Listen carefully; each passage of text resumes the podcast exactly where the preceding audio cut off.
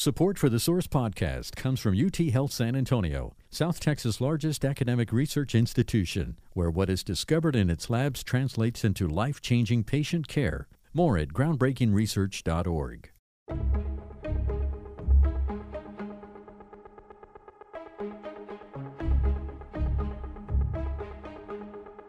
We knew the world would not be the same. Few people laughed. Few people cried. Most people were silent. I remembered the line from the Hindu scripture, the Bhagavad Gita. Vishnu was trying to persuade the prince that he should do his duty and to impress him takes on his multi-armed form and says, Now I am become death, the destroyer of worlds. I suppose we all thought that one way or another.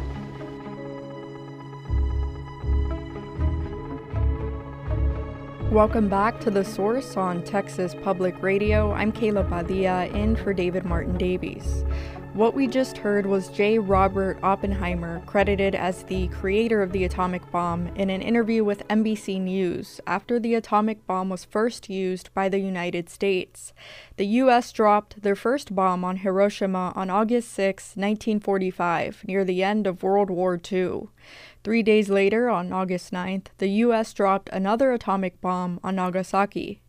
The exact number of deaths from these combined bombings has been called unknowable by the Bulletin of the Atomic Scientists, but the number is estimated to be in the hundreds of thousands, and the images of the aftermath on Hiroshima and Nagasaki are graphic and hard to look at. The release of Christopher Nolan's Oppenheimer in 2023 looks at the journey of Robert Oppenheimer as he rushes to create the atomic bomb with a team. It also shows the physical and psychological impact of such a life destroying weapon. Joining us today to talk about the movie and its real life implications is Robert Fry. He is a producer and director of several documentaries on the impact of nuclear weapons. Robert says, Nuclear weapons, what are they good for? His latest documentary is from 2023 and it's called In Search of Resolution. And Robert, thank you so much for coming on our show today to talk about this. It's good hearing your voice. I uh, look forward to our conversation. Well, you know, Robert, as someone who works in bringing awareness to the threat of nuclear weapons, I'm curious on what your reaction was to watching the movie Oppenheimer. What did you think of it? Well, Hannah, first of all, thank you for inviting me back to the source. I appreciate the opportunity to have another conversation. And I think it's interesting.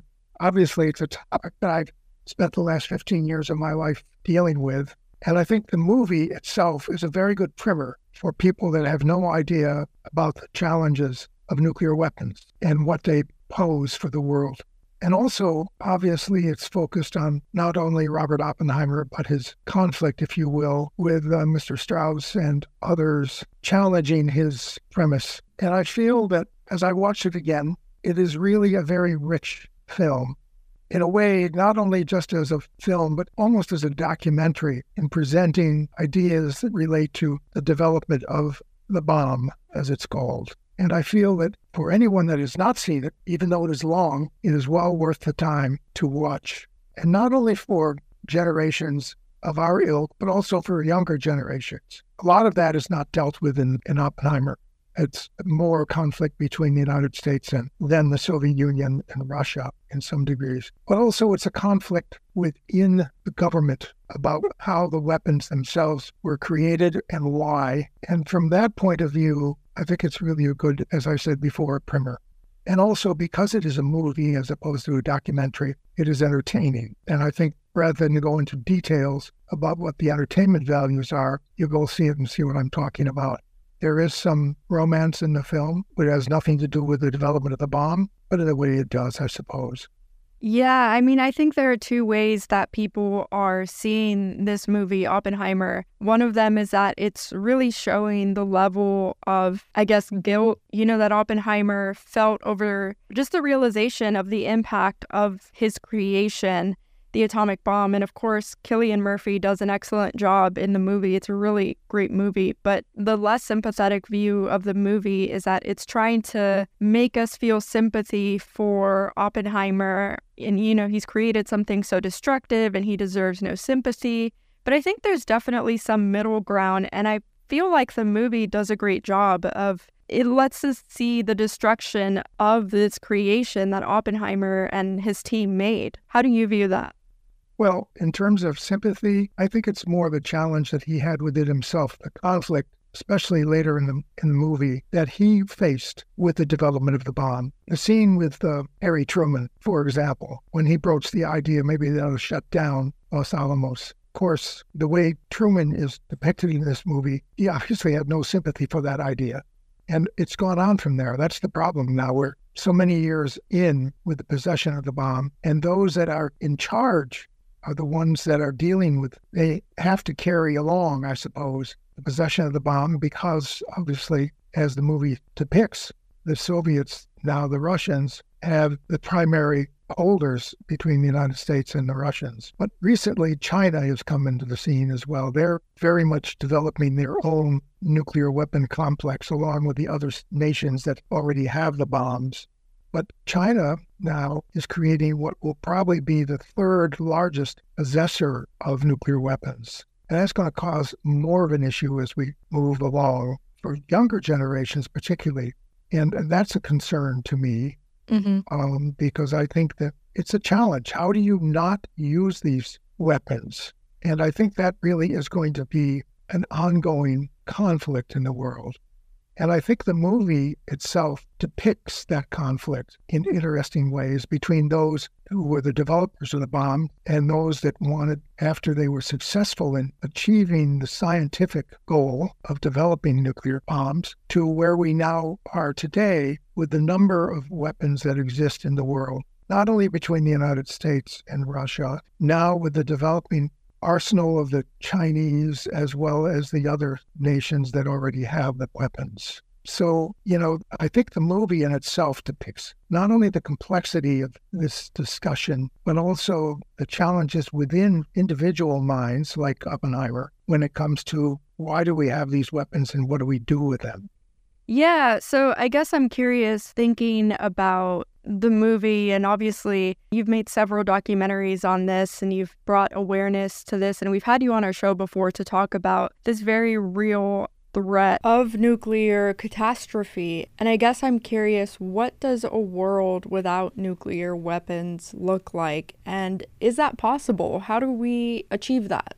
Look, yeah, well, you obviously invited me back because you're curious about what those solutions can be. I mean, a small example is in my recent film, there's a period in the film where there's a sequence about Ukraine. As you know, the film begins with the irony of the primary five nuclear weapon states who are members of the United Nations Security Council, that being the United States, Russia, China, and France, and um, the United Kingdom. The other four nations that have the weapons now being India, Pakistan, Israel, and North Korea, uh, and the aspiring nation being Iran. They're trying to contain the number of states. And in the case of all of these nations, the United States and Russia, for example, the START Treaty in two years. I had a conversation with someone yesterday about this. Mm-hmm. In just two years, the START Treaty has to be renewed by the United States and Russia. Russia is not talking to the United States. Russia now has invaded Ukraine, which, and Ukraine used to be a possessor of nuclear weapons, as was Belarus. But at the end of the Cold War, both of those nations gave up their nuclear weapons. And as is pointed out in the film, why'd that happen? Well, because the deal was that all the weapons would go back to Russia because it was all part of the Soviet Union. And then those weapons were dismantled and they were bombs, if you will, were dispersed uh, they, all the materials were sent back to the United States to be reprocessed. So that is a small example of the fact that they can dismantle the weapons. Larger issue is not only the dismantling of the weapons scientifically, but also psychologically. It's very difficult for these nations that have the possessor, or possessors of the weapons, to find a way to say we're going to get rid of them. Mm-hmm. So I think that's really the great challenge that is faced for future generations. And one of the reasons I've done these films is to introduce it to your generation and younger, because the way it looks now, realistically, the weapons are going to be around for a very long time. And the dangers, and I try not to scare people, but to inform them of the reality. And in all three films that I've done over the last 15 years, the first thing I've chosen to do in each film is to show the actual destruction of the weapons as what happened in Hiroshima and Nagasaki. Because people, I don't think, really truly understand the destructive power. And one thing that's interesting, as you know, in the Oppenheimer film, is the, the other argument between the scientists that wanted and did create the hydrogen bomb as opposed to the atomic bomb. The hydrogen bomb is easily 10, 20, 50 times more destructive than the atomic bomb in a rather interesting way to me. That was one of the arguments in the film. Mm-hmm. But I don't think that any use of nuclear weapons on any level will be totally comprehended, and hopefully not by anyone else. They can be shown in the films that I've done by what happened with Hiroshima and Nagasaki. And there's some animation in the first film that shows the spread of what happens with a nuclear weapon. Well, Robert, let's go ahead and take a break right here. And when we get back, we'll talk more about what that destruction looked like on Hiroshima and Nagasaki, and we can talk more about your documentaries. This is The Source on Texas Public Radio, and we'll be right back.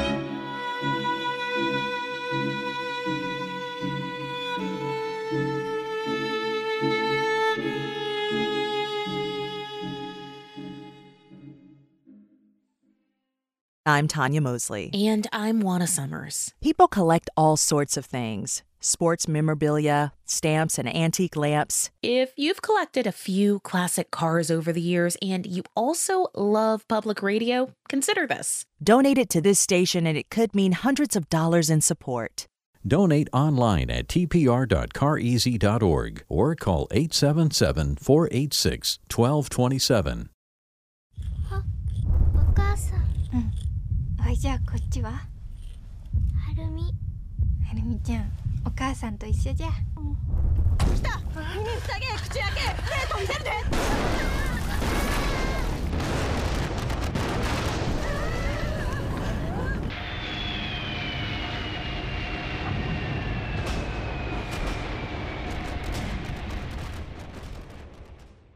Welcome back to The Source on Texas Public Radio. I'm Kayla Padilla.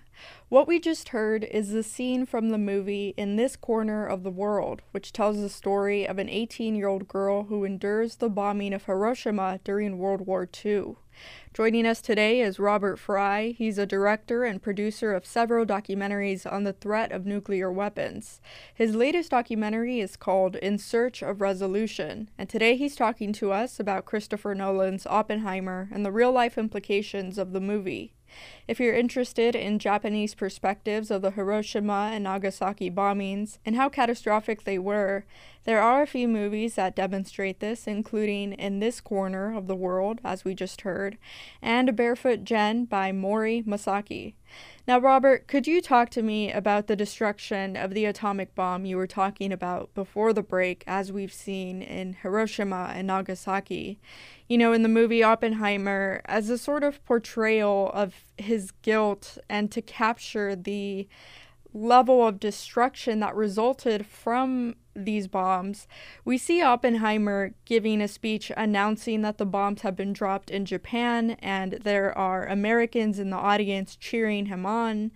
And then suddenly everything in the movie goes quiet. The audience goes quiet, and all we hear is a scream.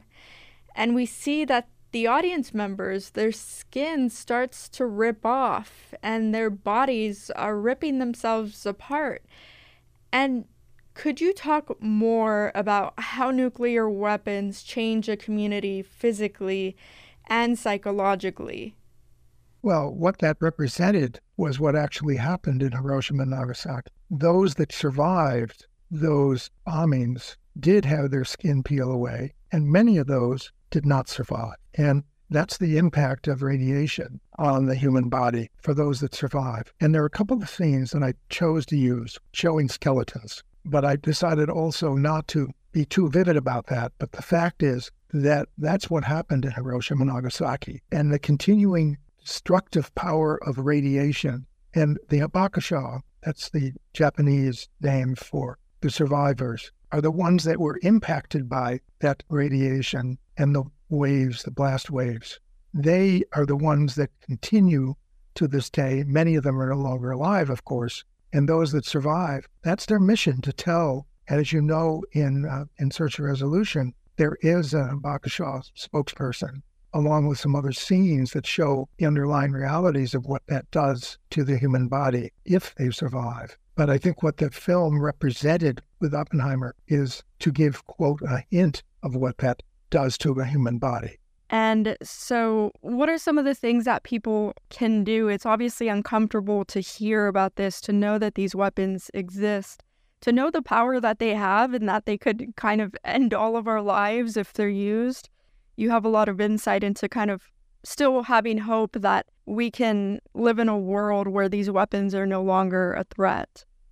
Well, Kayla, let me say, let's start with you. You were curious enough to invite me back to your program. And why was that?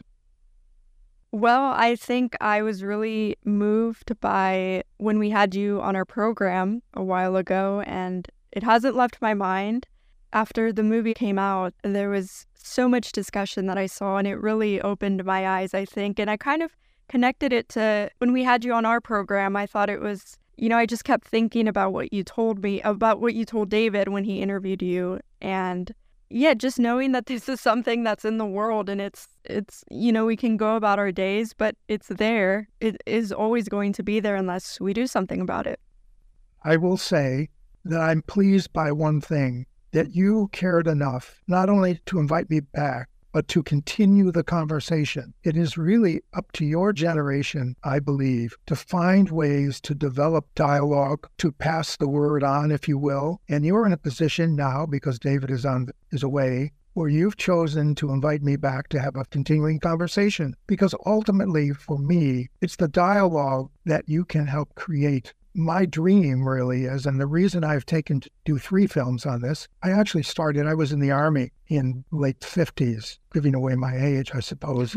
but I remember talking with, and I worked on this topic, and I can't go into it, what I did, but I hmm. remember talking with one of the men that I worked with. I said, Why do you do this work? And he said, Because it's my job. And many people that deal with nuclear weapons, no matter what they do, they consider it their job. Does that make them bad people? No, I don't think so. It's just where they find themselves. And those that are in the governments, they have the responsibility of not allowing these weapons to be used in war. But at the same time, that's the great dilemma.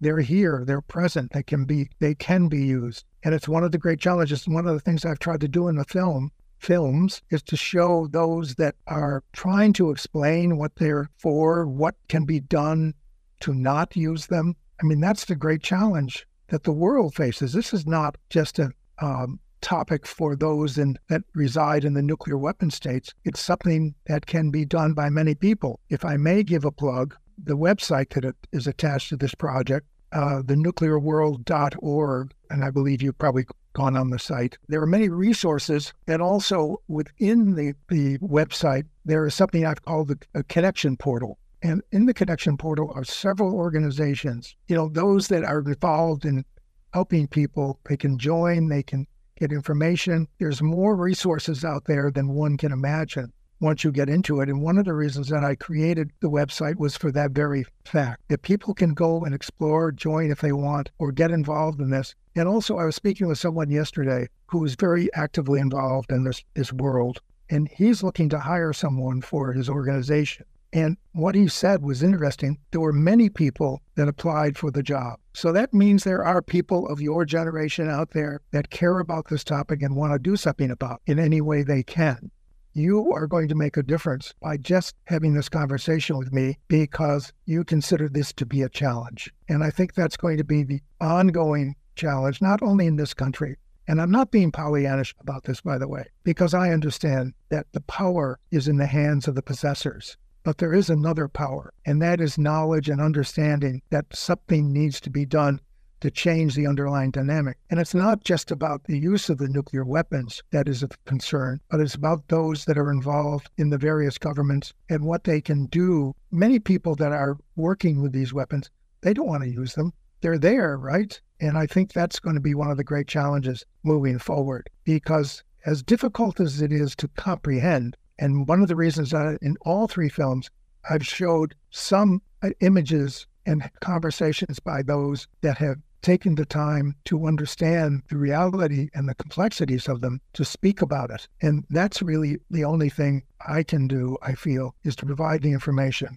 And I feel also, going back to the Oppenheimer film, one of the things that I felt was very interesting in looking at it again it's a very complex issue. And it's not only about the making of the mechanics of it, it's about the human beings that are involved. And yes, there was a big scene toward the end of the film where all the people that had worked on the bomb in Los Alamos were applauding Oppenheimer.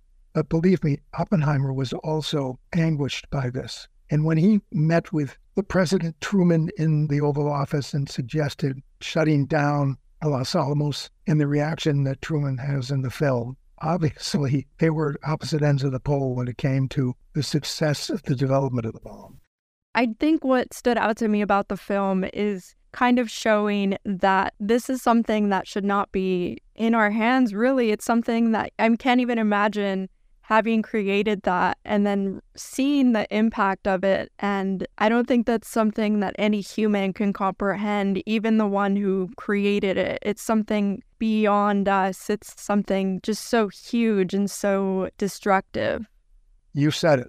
But once one begins to understand, and again, I go back to your generation and folks younger than you, you're the ones that have to work on this to try and find a way to change the underlying dynamic. And then that's the challenge and even for those that are involved in the nuclear complex, no matter where they are. Mm-hmm. I mean, the situation with Russia now, after the first part of January, the five nuclear weapon states saying these nuclear weapons should never be used in war. I don't have the exact quote in front of me, but it's at the beginning of the of the film in Search Resolution. But the point is that's what they said, the five of them, against the backdrop of the United Nations. But then Less than two months later, Mr. Putin threatened their use after he invaded Ukraine, which had been a former nuclear weapon state.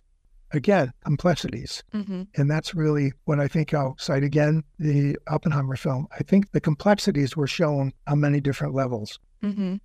I think so too. I think it's a great film. And if our listeners haven't seen it, I think they should watch it because it really does show that complexity, as you said. And it's so multi layered. It's such a great film, and I hope that people will give it a chance. It's three and a half hours long, but it doesn't feel that way. It's such a good movie. Um, but thank you so much for talking with me today. I really appreciate it, and I appreciate everything you've done to bring awareness to this. And I hope people will watch both Oppenheimer and your documentary, your all of your documentaries. Um, just thank you so much for bringing attention to this because it's something that we all have to live with. Dale, I wish you the very best in your career. You obviously have a great deal of interest, not only in this topic, but everything else that you do with David on the source. And I feel that's important. The, thing is, we can do our work, right? But it mm-hmm. takes the listeners, in your case, to do the listening. And then if something attracts them to get involved in it. And that's really a lot of what you two do on the source is you put the story out there and you do, develop in a very good way. But then it's really up to the listeners. And if they're watching television as opposed to watching you know, films, it's for them to take actions and not not to be passive. And I think, frankly, you were not passive when you got in touch with me. And you're a very good example of what people need to do with the world that we exist in today going into tomorrow. And I, I wish you the best. And again, thank you for being in touch. Yeah, thank you so much, Robert. I appreciate it. Okay, take care. Robert Fry is director and producer of the documentary In Search of Resolution. You can find it online at pbs.org. This has been The Source on Texas Public Radio. I'm Kayla Padilla in for David Martin Davies. Thank you so much for listening. This has been The Source on Texas Public Radio. The Source is hosted and produced by David Martin Davies. Kayla Padilla is our booking and engagement producer. Engineering support from Ruben Garcia, Jesse Reeves, and Steve Short. Dan Katz is TPR's Vice President of News. The Source is made possible with support from the Gladys and Ralph Lazarus Foundation.